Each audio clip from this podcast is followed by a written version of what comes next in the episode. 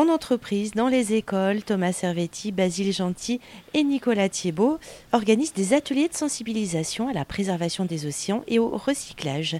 Thomas Servetti, euh, vous êtes cofondateur de Nomad Surfing qui euh, innove justement en termes de matériel de surf.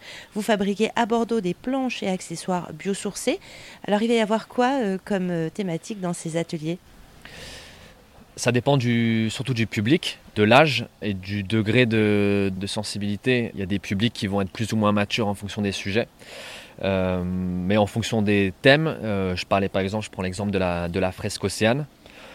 C'est un atelier euh, qui peut durer jusqu'à 3 heures, donc extrêmement complet et qui donne vraiment une vue globale sur les apports de l'océan, mais aussi les, les menaces auxquelles il fait face. Donc à travers euh, la surpêche, la pollution plastique, les activités euh, marines et le réchauffement climatique.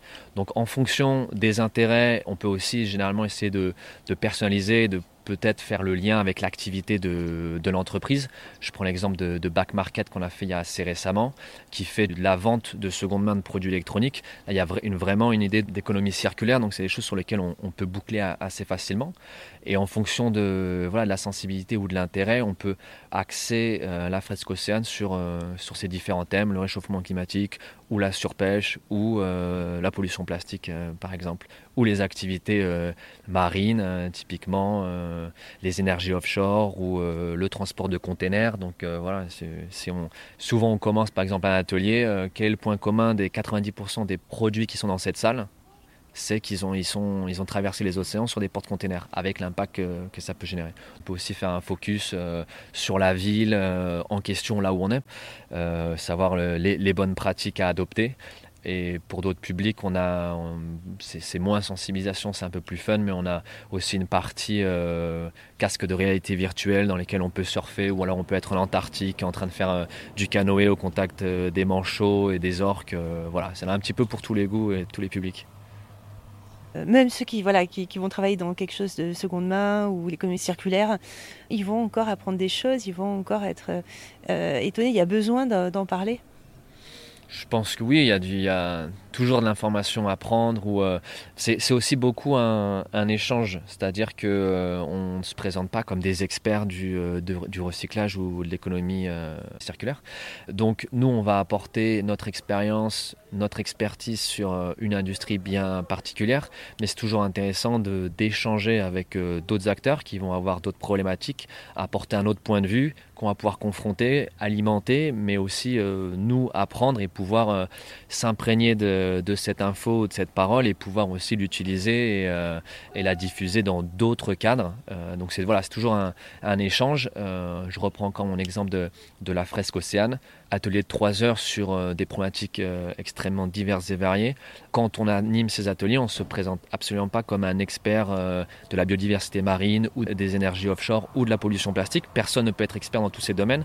Quand on fait ces ateliers, il y a toujours des gens qui ont plus de connaissances à un niveau sur, il y a une centaine de cartes sur un thème en particulier c'est l'intelligence collective, donc c'est pas un cours magistral, c'est plus amener les participants à réfléchir, interagir, à se poser les bonnes questions, et chacun va arriver avec aussi ses connaissances et ses expériences. Nous, on apporte un, contenu très euh, factuel, pas du tout politisé ou orienté, c'est vraiment euh, baqué par des informations euh, type GIEC, voilà, des sources primaires.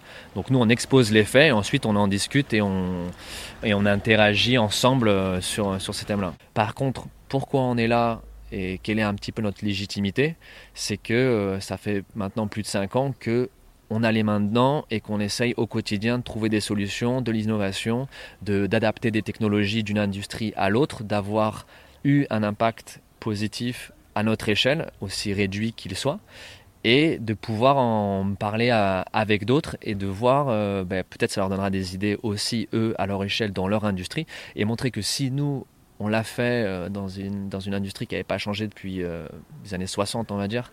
On fait des planches aujourd'hui quasiment comme on les faisait euh, dans les années 60. donc si on est arrivé à, à, proposer des alternatives dans une industrie avec énormément d'inertie, pourquoi est-ce que ce ne serait pas possible par d'autres dans d'autres secteurs?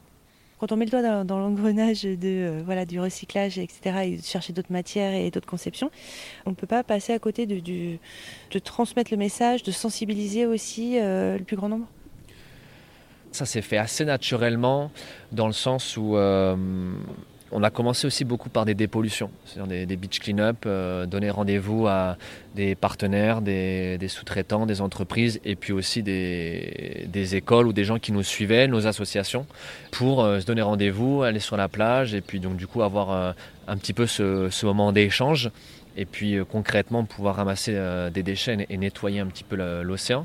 On nous prend souvent pour une association parce que euh, de par euh, nos engagements, le temps qu'on passe euh, sur le terrain, le fait qu'on...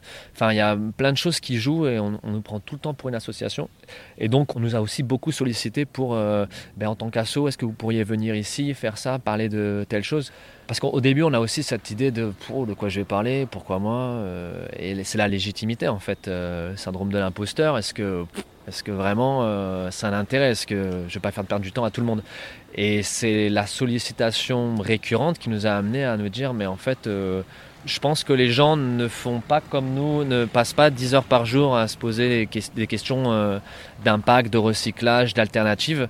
Et c'est peut-être tout ce travail qu'on met à profit depuis des années qui en fait a bah, peut-être un intérêt euh, vis-à-vis du grand public, entreprises, collectivités, euh, établissements ou autres. Et euh, voilà, les choses sont faites comme ça. Après, on a un petit peu structuré. ok, on dit quoi, on fait comment, et pour être le plus concis, pragmatique, efficace. Et, c'est comme ça qu'on est amené à faire nos ateliers. Et donc aujourd'hui, cet atelier n'est pas forcément à Bordeaux, dans plusieurs villes, dans plein d'endroits différents, régulièrement. Comment on vous fait venir? On a déjà allé euh, à Saint-Émilion, à Toulouse, euh, sur Paris.